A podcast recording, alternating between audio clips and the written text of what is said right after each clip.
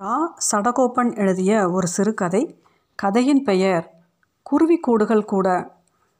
விசாகாவின் மனம் ஒரு சின்ன சலசலப்புக்கும் படபடவென அடுத்துக்கொண்டது. ஒரு அன்னையின் அன்பு மனம் என்றால் அப்படித்தான் இருக்குமோ? ஆறு வயதே ஆன அவளது அன்பான சின்ன மகனை ஆஸ்பத்திரியில் சேர்த்து மூன்று மாதங்கள் ஆகின்றன. இந்த மூன்று மாதத்தில் அவன் பத்து கிலோவுக்கு மேல் எடை குறைந்திருந்தான். அவனால் உட்கார்ந்து நிம்மதியாக சாப்பிட முடிவதில்லை. அன்றொரு நாள் அவளது சின்ன மகன் அருண் பிரகாஷ் படிக்கும் பாடசாலையிலிருந்து ஒரு தொலைபேசி அழைப்பு வந்தது. அருண் பாடசாலை மைதானத்தில் விளையாட்டு பயிற்சியில் ஈடுபட்டு கொண்டிருந்த போது மயக்கமடைந்து விழுந்து விட்டான் என்று அவனது வகுப்பாசிரியர் தகவல் தெரிவித்தார். விசாகா பதறிப்போய் அவள் கணவர் தொழில் புரிந்த தனியார் நிறுவனத்துக்கு தொலைபேசி எடுத்து விஷயத்தை கூறியும் அவரையும் பாடசாலைக்கு வர சொல்லிவிட்டு விரைந்து பாடசாலைக்கு சென்றான். அருணுக்கு பாடசாலை சுகாதார உத்தியோகத்தர் முதலுதவி அளித்து பாடசாலையின் மருத்துவ அறையின் கட்டிலில் படுக்க வைத்தார். அருண் மிகச் சோர்வடைந்து பலவீனனாக படுக்கையில் படுத்திருந்தான். அவன் இருந்த நிலையை பார்த்ததுமே விசாகாவுக்கு மனதுக்குள் திக்கென்று அடித்து கொண்டது. அவன் முகம் கூட வெளிரி போயிருந்தது. அவன் இவ்வளவு நாளும் நல்லாத்தான் இருந்தான். அவனுக்கு கடுமையான எந்த நோயும் இருக்கவில்லை. அவள் தன் கணவர் வரும் வரை காத்திருந்து அவனை அழைத்துச் சென்று நகரத்தின் மதிப்பு வாய்ந்த மருத்துவமனையில் அனுமதித்தாள். உடனேயே மருத்துவ பரிசோதனைகள் ஆரம்பிக்கப்பட்டன. பல்வேறு இரத்த பரிசோதனைகள் ஸ்கேன் எக்ஸ் கதிர் பரிசோதனைகள் ஆகிய பரிசோதனைகளின் பின்னர் அருணின் இதயத்தில் ஒரு சிறு துளை உள்ளதாகவும் அது சிறு வயது முதலே தோன்றி இப்போது அபாயகரமான கட்டத்துக்கு வந்திருக்கிறது என்றும் மருத்துவர்கள் குறிப்பிட்டனர். அவனுக்கு மூன்று மாதங்களுக்குள் சத்திர சிகிச்சை செய்யப்பட்டு மேற்படி துடையை சரி செய்ய வேண்டும் என்றும் கூறினார்கள். இந்த செய்தியால் விசாகா மிக இடிந்து போய்விட்டாள். அவள் தனக்கு தெரிந்த எல்லா தெய்வங்களையும் மனதார வேண்டிக் கொண்டாள் அருண் இப்போது பலவீனமாக இருப்பதால் அவனை போசனையூட்டி சத்திர சிகிச்சைக்கு தயார் செய்ய வேண்டும் என்றும் மருத்துவர்கள் கூறினார்கள். இடையில் அருணுக்கு சுவாச மார்க்கத்தில் தடங்கள் ஏற்பட்டு அவன் மூச்சு விடுவதற்கு சிரமப்பட்ட போதெல்லாம் அவனுக்கு செயற்கை சுவாசம் வழங்கப்பட்டது. இப்படி இருதயத்தில் துவாரத்துடன் குழந்தைகள் பிறப்பது சகஜம்தான் என்றும் இன்று மருத்துவ உலகம் பல படி தொழில்நுட்பத்தால் முன்னேறி இருப்பதால் இது விடயத்தில் கவலை கொள்ள தேவையில்லை என்றும் மருத்துவர்கள் ஆறுதல் கூறினார்கள் என்ற போதும் அவர்கள் என்ன ஆறுதல் வார்த்தைகள் கூறியும் விசாகாவின் மனம் ஆறுதலடைய மறுத்தது. அவள் அருணுக்கு சத்திர சிகிச்சை நிகழ்த்தப்படுகின்ற நாளை மிக பதற்றத்துடனும் பரிதாபத்துடனும் எதிர்பார்த்து கொண்டிருந்தாள். அப்படி சோகத்துடன் தூக்கமில்லாமல் கழிந்த இரவுகள் பல கடந்து போய் அருணுக்கு சத்திர சிகிச்சை செய்ய வேண்டியிருந்த அந்த நாளும் நெருங்கி வந்தது. ஏற்கனவே இந்த விடயம் உற்றார் உறவினர்கள் மற்றும் நண்பர்கள் அனைவருக்கும் தெரிந்துவிட்டதால் அன்றாடம் துக்கம் விசாரிப்போரும் ஆஸ்பத்திரிக்கு வந்து போவோரினது எண்ணிக்கை அதிகரித்து கொண்டிருந்தது. ஒரு விதத்தில் அவர்கள் ஆறுதல் சொல்வதற்காகவே வந்து போனாலும் அது விசாகாவுக்கு தொந்தரவாகவும் அருண் தொடர்பான பயத்தை அதிகரிப்பதாகவும் இருந்தது. எதற்காக இவர்கள் எல்லோரும் இப்படி துக்கம் விசாரிக்க வருகிறார்கள் என்ற மனதில் ஒரு பயமும் உருவானது. அன்று பிற்பகலில் தான் அருணை சத்திர சிகிச்சை செய்வதற்காக ஆப்ரேஷன் தியேட்டருக்கு எடுக்க இருந்தார்கள்.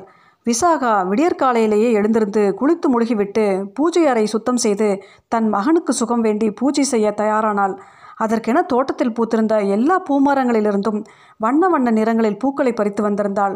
அவள் லட்சுமி விளக்கை விலக்கி துலக்கி எண்ணெய் ஊற்றி தீபமேற்றி விட்டு கீழே விரித்திருந்த சிறு மெத்தை விரிப்பில் சமணமிட்டு அமர்ந்து எல்லா தெய்வங்களிடமும் தன் மகனை காப்பாற்றி தருமாறு பிரார்த்தனை செய்தாள். அவள் கண்களை இறுக மூடிக்கொண்டு தமக்கு தெரிந்த சமஸ்கிருத மந்திர ஸ்லோகங்களையும் காப்பு செயல்களையும் முணுமுணுப்பாக உச்சரித்து கொண்டிருந்தாள். அவளது எல்லா கவனமும் அருண் நல்லபடியாக சுகமாகி வந்துவிட வேண்டும் என்பதிலேயே இருந்தது. அப்போதுதான் அந்த அசம்பாவிதம் நிகழ்ந்தது. அவள் ஏற்றி வைத்திருந்த லக்ஷ்மி விளக்கை திரைச்சிலைக்கு மிக அருகாமையில் கவனமின்றி வைத்துவிட்டிருந்தாள். அந்த திரைச்சிலை காற்றில் ஆடி ஆடி விளக்கின் தீபச்சுவாலையில் பட்டு எரிய ஆரம்பித்து விட்டது விசாகாவின் எல்லா கவனமும் பிரார்த்தனையிலேயே இருந்ததால் அவள் திரைச்சிலை எறுவதை தெரிந்து கொள்ளவில்லை.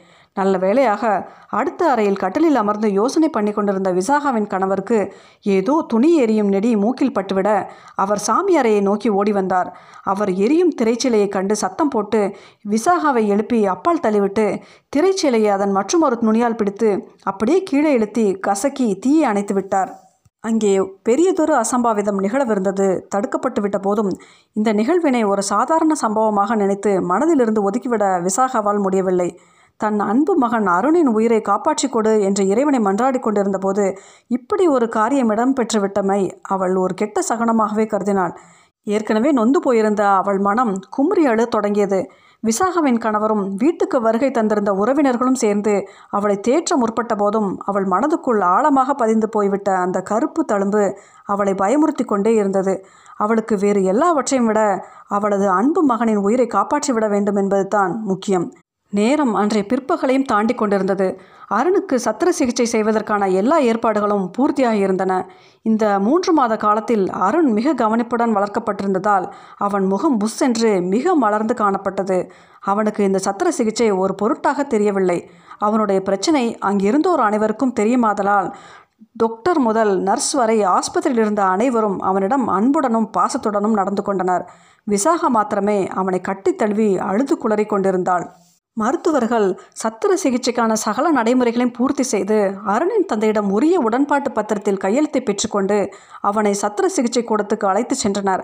அதன் பின்னர் அடுத்த மூன்று மணி நேரத்துக்கு அங்கு கூடியிருந்தோர் ஒருவருக்கொருவர் அவ்வளவாக பேசிக்கொள்ளவில்லை விசாகா மாத்திரம் கண்ணை துடைப்பதும் மூக்கை சிந்துவதுமாக இருந்தால் அங்கே ஆஸ்பத்திரி சுவரில் மாட்டப்பட்டிருந்த கடிகாரத்தின் டிக் டிக் என்ற மெல்லிய ஓசை கூட பெரும் குரலெடுத்து கத்துவது போல் பெரிதாக கேட்டது.